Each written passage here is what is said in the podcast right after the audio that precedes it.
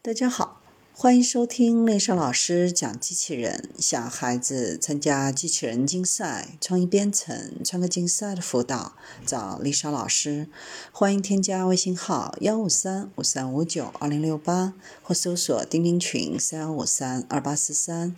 今天丽莎老师给大家分享的是三 D 建模提升机器人空间感知能力。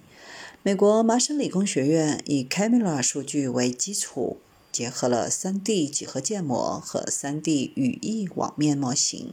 打造了一套全新的 3D 动态场景图模型。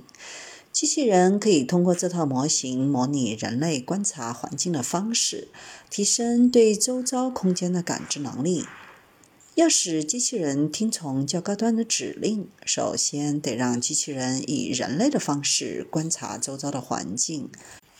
团队利用开放源码的 Camera 数据库，打造了一套名为 “3D 动态场景图”的模型，协助机器人迅速生成周遭环境的 3D 地图，并将环境中的物件与语义标签都包含在内。当机器人收到指令后，就能很快下决定、规划路径。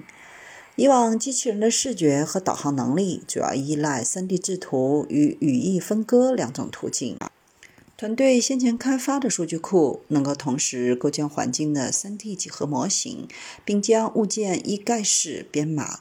团队以此为基础，打造了第一个能实时生成 3D 地图，并为 3D 地图中动态的人物架构注记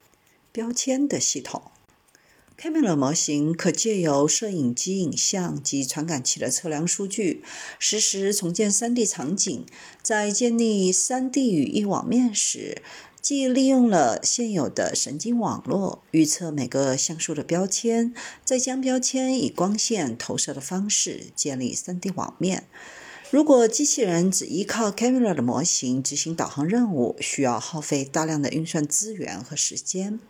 因此，研究团队开发出新的算法，将原本高度密集的 3D 语义网面拆解成一个个的语义阶层，这样机器人就能透过特定的层次，比如物件、人物、房间乃至整栋建筑物，观看周围的场景，不必再经由繁复的 3D 网面。算法也能实时追踪物件、人物层的人物移动和形状。